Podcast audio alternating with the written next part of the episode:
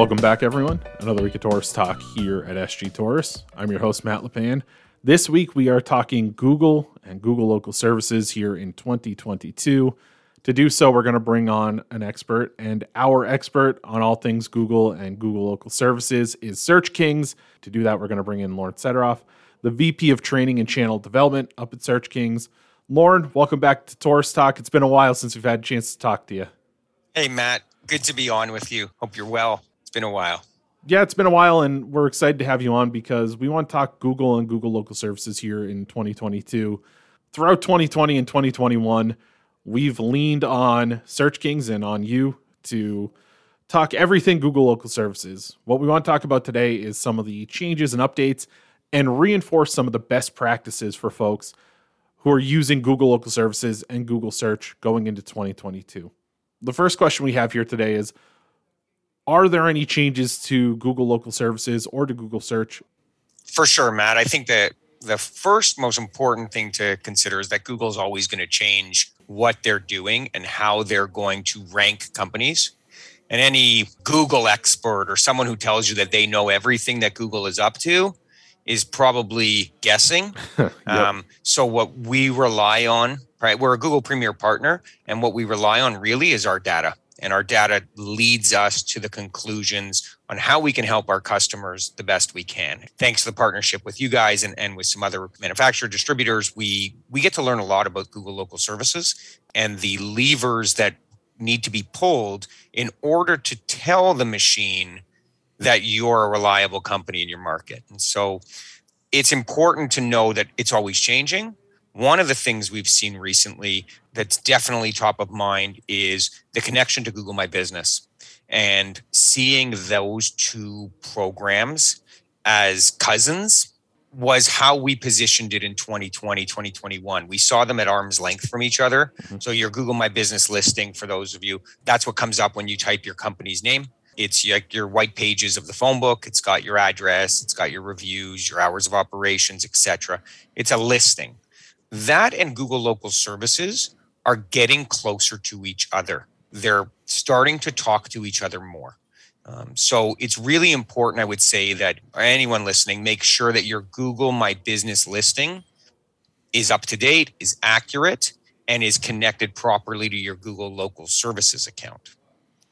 Uh, so that's that's uh, a really important one. It doesn't really take a lot of work right. to get that Google My Business set up properly. Uh, it's not really something I think that a business needs to pay a monthly fee for someone to manage. It's just a housekeeping item internally. Make sure you have access, make sure that you can change your hours of operation or respond to a review and manage that listing because the Google Local Services platform is looking at its cousin for data and some of the data, like you said, you brought up there your hours of operation, your responsiveness, right? So just kind of a, you know a little tip as we go through some of the changes here. Make sure that you're responding to all of your reviews, positive, negative, in the middle, no matter what it is.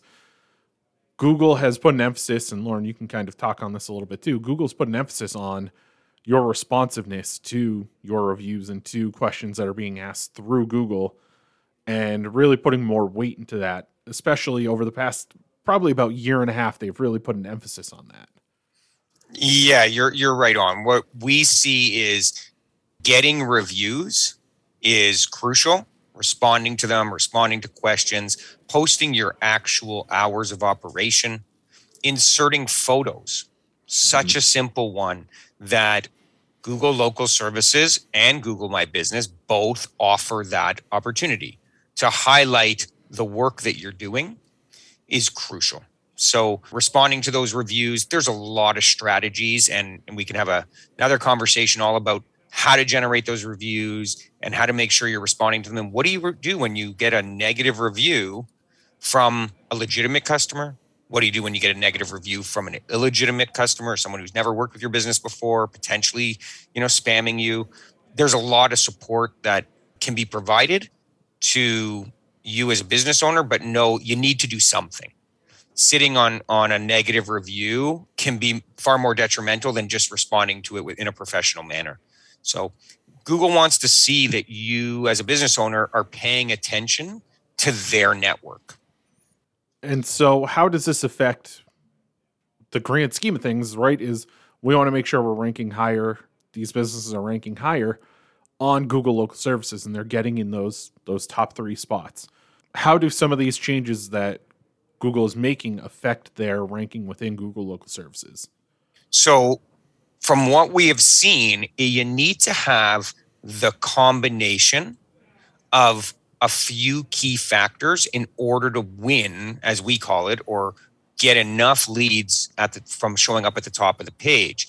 Those factors are we know reviews, we got it. Mm-hmm. Responding to phone calls and making sure that you answer with a live person is something that is evolving and that we are monitoring and starting to realize this is actually pretty important. So when a customer phones in to an IVR or a phone tree, press one for sales, press two for service, press three if you're, you know, an existing customer. Right.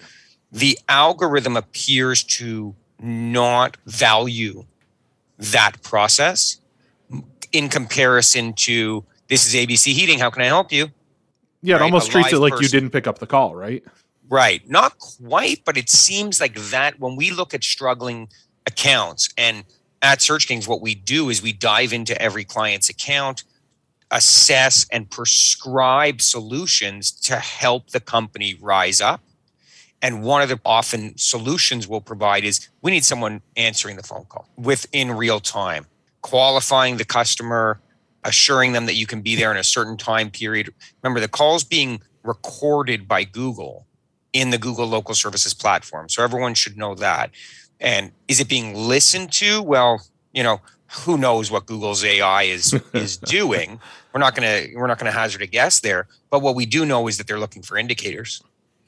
Indicators of a satisfactory phone call. So if you're gathering the customer zip code in that phone call, that would lead me personally to believe that Google's algorithm is picking that up as a positive. Yep. Right? Can't provide service today. Probably not great. Right. right? In the algorithm. So that customer experience on that phone call super important. Okay? So we'll advise CSRs answering the phone and we do a lot of coaching of them as well to qualify the customer right away. Mm-hmm. What zip code are you in? You know, as soon as they call in and, and say, you know, uh, my uh, furnace is blowing cold air. Oh, I'm sorry to hear that, ma'am. I'm hoping we can help you out right away. What is your zip code? Right. right? And let's get the, the experience heading down the direction of supporting that customer, which is what Google's looking for. So that's that I would say is super important. Along the lines of responsiveness, Matt, one of the things that I would say is an easy adjustment that a company can make is the leads or the phone calls that are coming in through a Google Local Services platform, knowing they're recorded and knowing they're valuable, direct those phone calls to a distinct phone number and have the person answering those leads be very attentive and very aware that these are calls that are coming in. They might be $30 or $35 phone calls. Mm-hmm.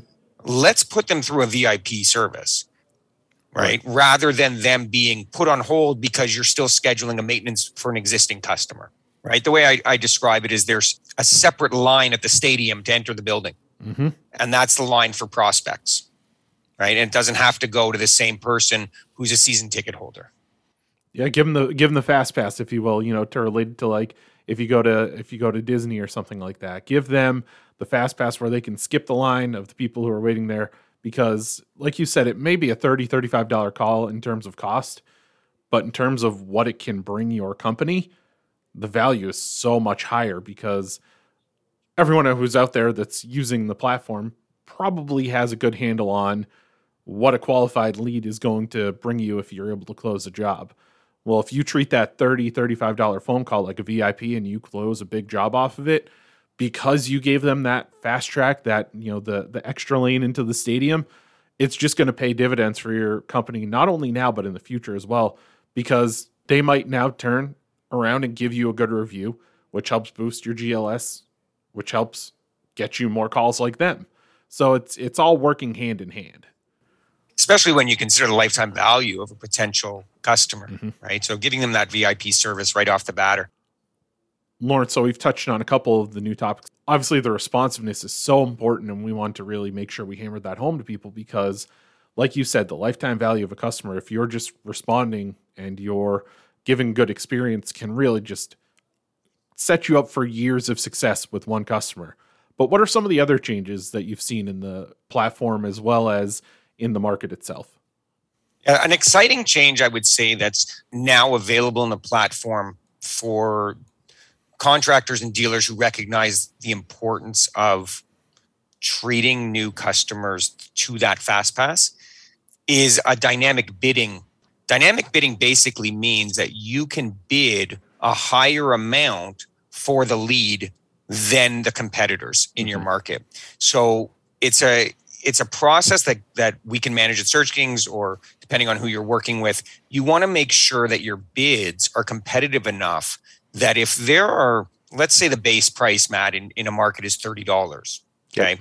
And if you're only bidding $30, and let's say everything else is equal, your responsiveness score is equal, your frequency of reviews is relatively comparable, whichever company is now bidding or willing to pay $45 for the lead, you can imagine Google's motivation, just money. Yep. Right.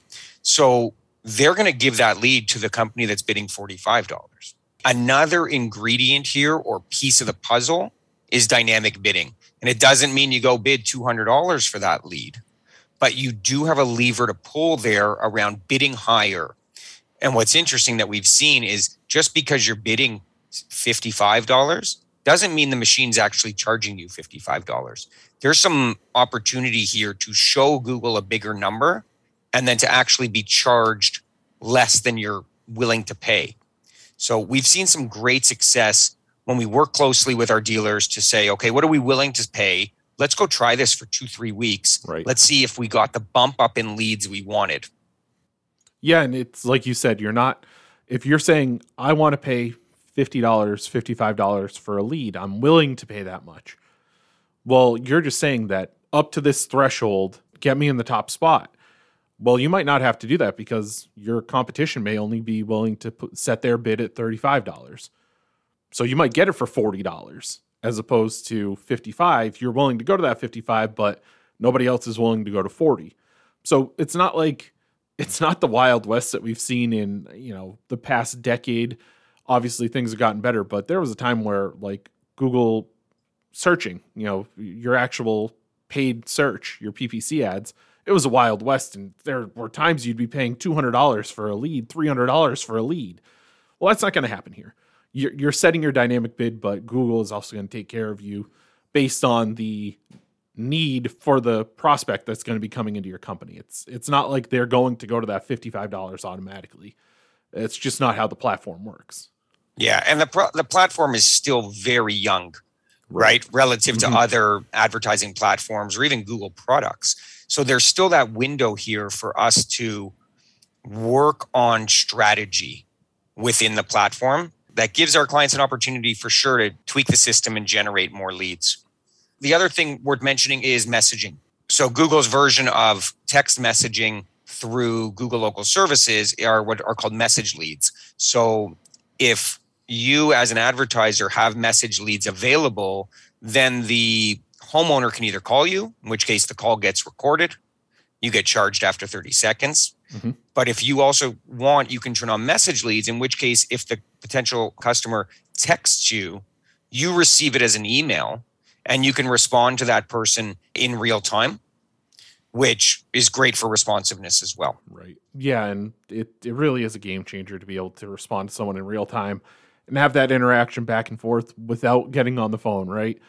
as your general pool of prospects skews younger and younger, you know, the younger crowd is starting to get into that age of buying a house, buying a fixer upper, putting in a new system, all these different things. They don't want to call you. They don't want you to call them. The younger the prospect pool skews, the less phone contact they want, the more immediate text message or something along those lines, immediate response that they want. And so it's a really cool feature. And I think that the biggest thing with that is making sure as you've said before, Lauren, making sure that there's someone in your office who is handling that. It's not going somewhere automated. It's not going to a general inbox if it comes in as an email and making sure that there's someone dedicated to that so that you're getting that overall good experience and Google is recognizing that and bumping up your score. Yeah. You know, the other the other thing to think about is where do those message leads go or where do those phone calls go after hours? Mm-hmm. Do you have someone that can answer the calls from 5 p.m. till 11 p.m. or through the night because a whole bunch of your competition aren't available at that time.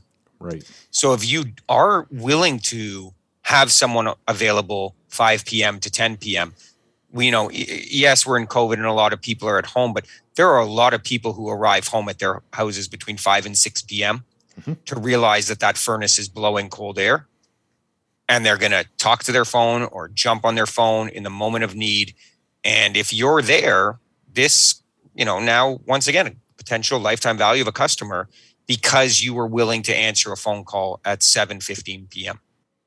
It's all back to customer experience. In the end, what Google wants and what you want, it's essentially the same thing. You want a happy customer who is qualified to be served by you. Right? That's that's what everyone wants. That's what we want here. That's what Search Kings wants, what Google wants, and what you want.